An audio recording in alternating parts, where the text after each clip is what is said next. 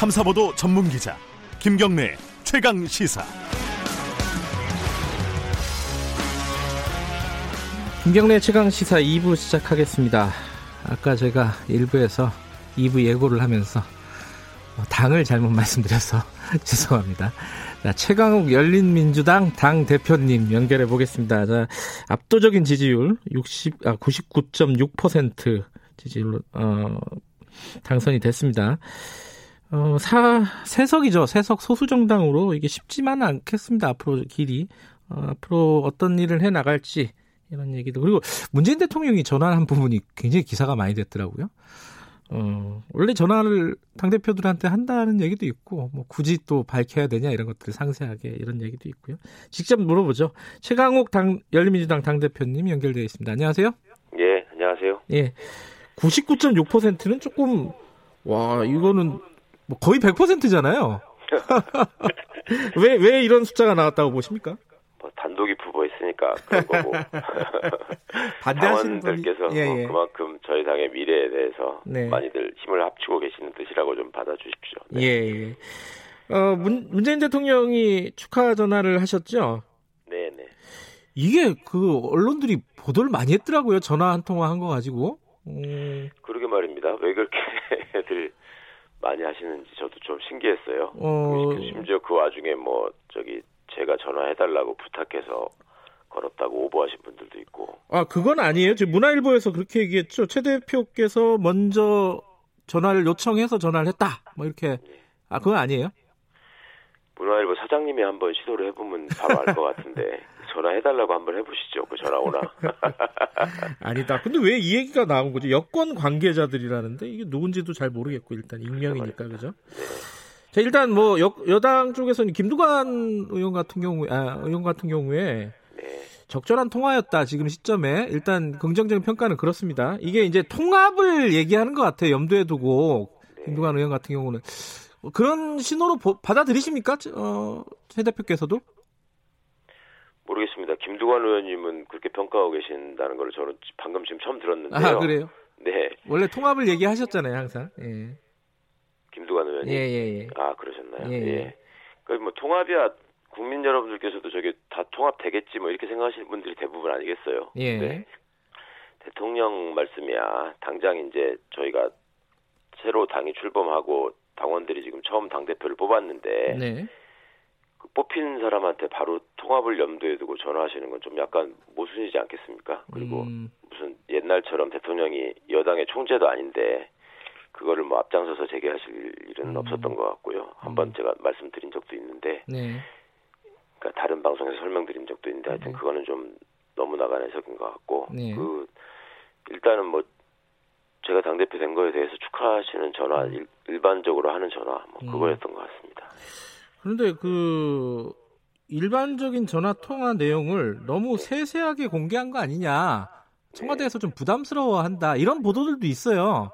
그러니까 이- 그렇게 부담스러워하는 것처럼 만들고 싶어하는 분들이 아, 그런 의도가 것 있다? 아, 그런 네. 보도에는. 음. 네. 그리고 또 하나의 뭐 이제 아까 이제 그 김두관 의원 같은 경우는 좀 긍정적인 건데 그 네. 부정적인 측면으로 부각해서 얘기하는 기사를 보면은 네.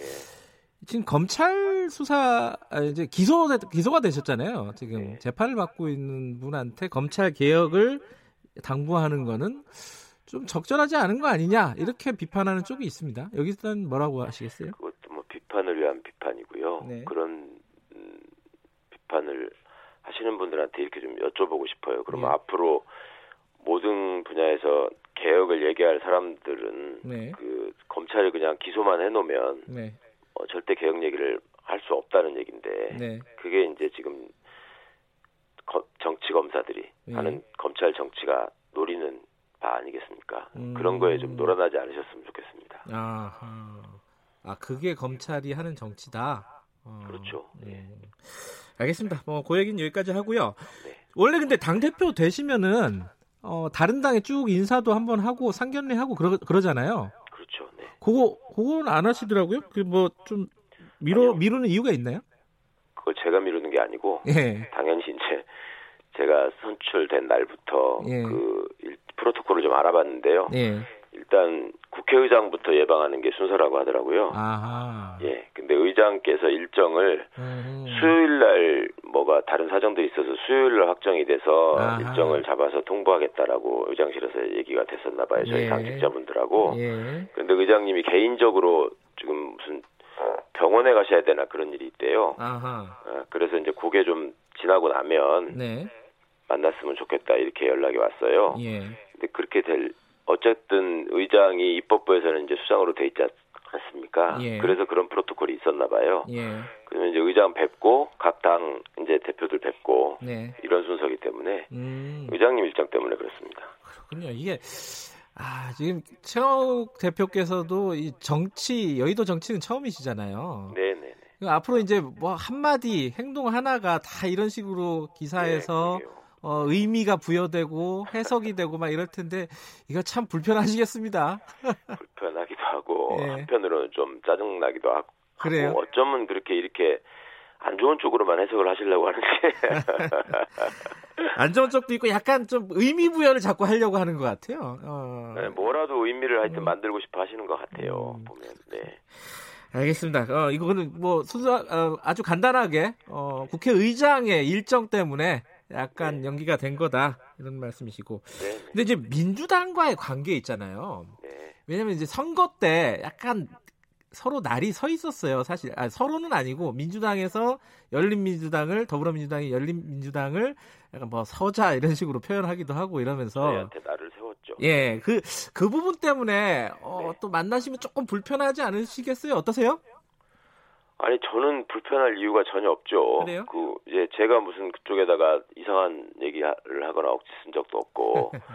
그런데 민주당 입장에서는 네, 선거 때 취했던 스탠스가 있기 때문에 네네. 그리고 우리 열린민주당 지지자들이 지역에서는 더불어민주당을 지지하셨던 분들이 많을 거 아니에요. 네. 그럼 어쨌거나 그 입- 입장에 대해서 설명하셔야 될 텐데 네, 더불어민주당이 뭐 그것 때문에 좀 입장이 껄끄러우실 수 있을지는 몰라도 네. 저희는 뭐 그런 상황이 전혀 아니고요. 네. 그리고 더불어민주당이 어떤 생각을 하고 있는지는 제가 또 알 수가 없으니까 음. 그냥 그거는 그야말로 또 앞에 말씀하신 것처럼 네. 정치권에서 이제 벌어지고 있는 늘상 있는 해석이나 의미 부여 뭐 이런 차원 외에는 네. 좀 예, 지나친 추측은 안 했으면 좋겠습니다. 네. 그, 최욱 당대표께서, 어, 열린민주당의 앞으로 역할은 등대정당, 뭐, 쇄빙선, 뭐, 이런 얘기를 하셨습니다. 이게 어떤 의미인지 좀 말씀해 주시죠. 네, 그 말 자체로 뭐 짐작을 하시겠습니다만은 저희가 네.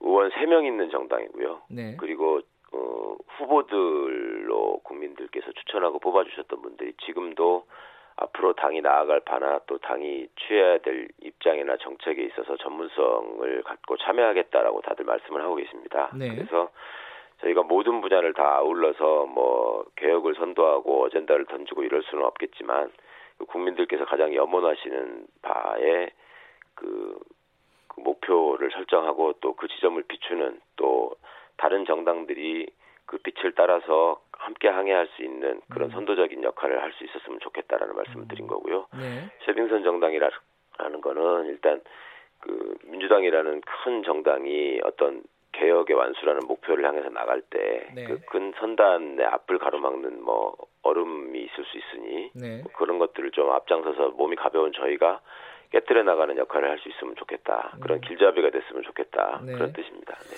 그 앞에서 선도하겠다 이런 게 결국은 이제 검찰 개혁, 언론 개혁 요걸 말씀하시는 건가요? 뭐 꼭 그런 것만은 아닙니다. 예. 개혁 과제는 현재 시점에서 저희가 보기에 네. 국민들이 선거 과정을 통해서 저희한테 보내주신 그 뜻을 살피다 보면, 보면 네. 그 필요성을 많이 절감하시는 것 같아서 말씀을 드리는 거고요. 예. 다른 부분에서도 저희가 먼저 문제를 제기하고 할 필요가 있다면 네. 계속 그 역할을 마다하지 않겠습니다. 예. 그런데 당장 이제 당 어, 국회에서 역할을 하려면은 각 상임위로 배정이 되고 어, 원구성을 해야 될 텐데 지금 당장에 최강욱 대표 같은 경우에는 법사위 이게 좀 어렵지 않겠느냐? 아까 말씀하신 뭐 언론에 또 이것도 의미 부여고 해석일 수도 있지만은 어 이제 민주당 쪽에서 그런 얘기들이 나오는가 봐요. 어이 지금 기소가 돼 있는 분을 어이 법사위로 하는 게 바- 과연 적절한가? 뭐 이런 얘기들이 나오는가 봐요. 어떻게 생각하십니까? 그런 얘기들은?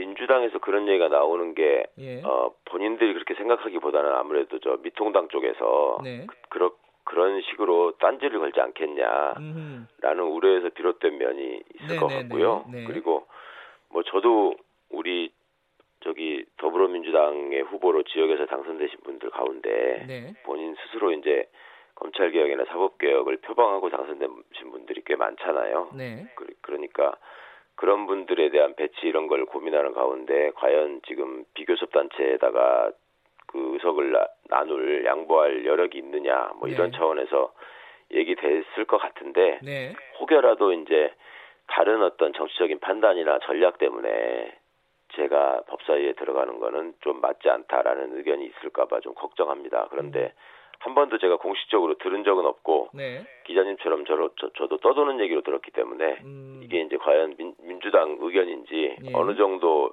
그 내부적으로 발언권이 있는 사람의 얘기인지 음. 또뭐 저기 저쪽과의 관계에서 만들어진 그러니까 전략적으로 하는 얘기인지 뭐 이런 네. 것들은 좀 더 봐야 될 것 같습니다. 최강욱 대표께서는 당연히 지금까지 뭐 검찰 개혁을 주창해 왔으니까 법사위, 법사위 가는 걸 희망하실 테고 그죠?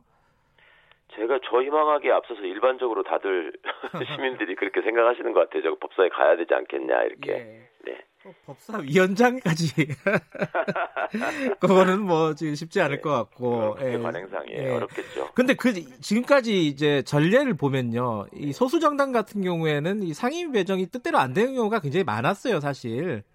그래서 그렇죠. 예 갈등들이 있었고 뭐 국회 내에서 시위하고 이런 모습도 연출이 되고 했습니다, 사실. 네. 어, 뭐 이건 좀 만약이지만은 어, 혹시 배제되거나 이럴 경우에는 어떤 대책이라든지 방향이 있습니까? 글쎄요, 이제 저희한테 그런 걱정을 해주시는 분들이 진짜 있었어요. 예. 그 지난 국회 시작할 적에 우리 최선 의원이셨죠. 그 이제 방송 정책이나 네. 이런 예. 분야에 전문 성이 있는 분인데 외, 외통인가 뭐 그쪽으로 배치하는 바람에 문광희를 안 보낸 거죠. 예. 그렇죠. 예. 그래서 농성도 하시고 그런 거 봤는데 예. 글쎄 뭐 그런 일이 벌어지지 않을 거라고 저는 기대하고요. 예. 그리고 그때가 되면 그래도 저 저도 당 대표인데 뭔가 그 생각을 해서 잘 배려하시지 않을까 생각합니다. 예, 일단은 뭐, 어, 그 다음 거는 그 다음에 생각하고, 어, 그래요? 법사위, 예, 법사위로 배정이 될 것을 희망하신다, 이런 말씀이시고. 지금 열린민주당은 이제 세 분이잖아요? 의석이 세 석인데, 다른 분들은 어떤데 지금 희망을 하고 있습니까? 뭐 그분들 전문성을 생각하시면 당연히 떠오르시지 않습니까? 우리. 김진애 의원은 국토위를 희망하실 것 같고요. 네네. 우리 또 강민정 의원은 네. 교육위를 희망하실 것 같습니다. 예. 자, 법사위 얘기가 나와서 이거 여쭤보겠는데, 사실 김태년 원내대표 더불어민주당이요. 네. 어, 원내대표 같은 경우에 법사위를 좀 개혁을 하자, 어, 네네. 바꾸자라고 공약으로도 예- 얘기했고 지금 추진하겠다는 겁니다. 그게 체계작구 심사권을 폐지하겠다는 건데, 네, 알고 있습니다. 예, 요, 요 부분은, 어, 최강 대표께서는 어떻게 보십니까? 저는 상당히 타당하신 주장이라고 생각합니다. 그러니까 음, 체계작구 심사권이 말 그대로 네. 법률 안에 체계를 살펴보고 작구를 좀 고치고 네. 그 법률 용어에 맞게 네. 그런 정도로 원래 정해진 의미대로 법사위가 활동을 했다면은 그런 네. 얘기가 안 나왔을 텐데 네. 잘 아시는 것처럼 법사위가 일종의 상원이라고 불려왔잖아요. 네. 그 입법을 하는 과정에서 네. 길목을 딱 지키고 있다가 네. 특히 이제 야당이 법사위원장을 맡아가지고 네. 이걸 이제 일종의 목리를 부리는 수단으로 활용을 해왔기 때문에 국민들 보시기에도 그게 좀 너무 안 좋게 여기시는 분들이 많았고 네. 이 국회법을 바꿔서라도 그리고 현실적으로 지금 체계작구 심사권이라고 하는 게 제가 듣기에 1951년인가 처음 들어갔다 맞아요. 그래요. 예, 예. 네. 그때는 이제 법률가도 별로 많지 않았고 우리나라의 어떤 리갈 마인드도 정착되기 전이기 때문에 그런 네. 필요가 있었는지 모르겠지만 지금 어, 그때가 언제입니까? 벌써 이제 70년 전인데 네. 예, 이제는 좀 그런 어떤 역량들이 다 축적이 돼 있고 각 상임위별로 또 전문위원이나 입법조사관 제도들이 다 완비가 돼 있어서 네. 충분히 검토를 하니까 굳이 법사위가 그렇게까지 하면서 다시 한번 뭐 그러니까 이제 행정각부의 그 장차관들 말씀도 전에 들어보면은 이제 상임위 다니면서 열심히 입법안에도 설명을 했는데 네. 법사위 가서 또 다시 시작한다. 음. 이게 이제 상당히 낭비인 것 같더라고요. 네. 아, 이게 기본적으로 이제 김태년 원내대표의 어, 인식에 동의를 하신다. 네, 음. 동의하고 공감합니다. 예. 또 하나가 지금 이제 뭐그 법사위 일도 될 수도 있고 어 이게 좀 멘트 그 목소리가 별로 좋지는 않네요. 진짜 어, 청취자 여러분들 양해 좀 부탁드립니다. 전화 연결 상태가 그렇게 좋지는 않네요. 자, 그 또 하나 중요한 문제가 이제 사실 국회가 딱 열리게 되면은 바로 지금 중요한 과제 중에 하나가 공수처입니다. 공수처 출범을 해야 되는데 뭐 다른 부수 법안도 있지만은 가장 이제 관심이 가는 게 공수처장 얘기예요. 이게 두, 두 가지 여쭤볼 게 있는데 하나는 어떤 사람들이 어떤 사람이 공수처장을 하는 게 좋겠느냐 지금 상황에서 초대 공수처장은 굉장히 의미가 있지 않겠습니까? 그렇죠. 그리고 또 하나는 지금 이제 지금 설계를 해놓은 게 야당에서 두 명이 반대를 하게 되면은 이게 통과가 안 되는 거 아닙니까, 그죠? 네. 이 부분은 어, 상당히 난항이 예상이 되는데 어떤 보관을 갖고 계신지 먼저 어떤 분이 공수처장을 하는 게 지금 맞다고 보십니까? 그러니까 일단 그 제가 의견은 있지만 네. 그걸 제가 참여해서 뭘 정할 수 있는 입장이 아니라서 약간 답답하긴 합니다만은 참여하실 수도 있으니까요. 네.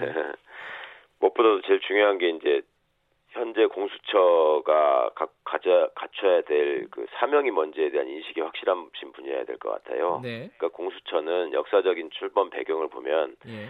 대통령과 대통령 측근이 네. 대통령의 권력에 가려져 가지고 어떤 비리가 제대로 수사가 안 되는 거 네. 그걸 그런 일이 있으면 안 된다라는 데 출발한 제도입니다. 네. 그런데 지금 국민들의 열망은 그런 부분도 있지만 검찰을 수사할 수 있는 기관이 아무데도 없다. 네. 그러니까 견제받지 않는 권력으로서 검찰이 너무 많은 잘못을 저지르고 있다. 이런 점에 대한 인식이 많이 가 있는 것 같아요. 네. 그러다 보니까 공수처가 생기면 검찰이 타격을 받지 않겠냐 이런 단선적인 구도로만 지금 보시거든요. 네. 그런데 공수처 애초에 출범의 취지를 좀 잘 인식하시고 네. 우리 사회에서 공수처가 또 영원히 존재 해야 할 것 같지도 않습니다. 네. 지금 필요한 사명이 있기 때문에 그 사명을 잘 완수할 수 있도록 필요한 역할을 하는 데 있어서 충분한 좀 인식과 이해를 가지신 분이 일단 되는 게 맞는 것 같고요. 음. 네. 또 그런 분들이 국민들한테 이렇게 신망을 얻을 수 있는 어, 언행을 해오신 분이라면 더 좋을 것이고 네. 그리고 여야가 이제 아무래도 합의를 해야지 이 공수처장을 선출할 수 있도록 지금 구조가 돼 있기 때문에 네. 지금 아까 이제 두석의 문제를 말씀하셨는데 예.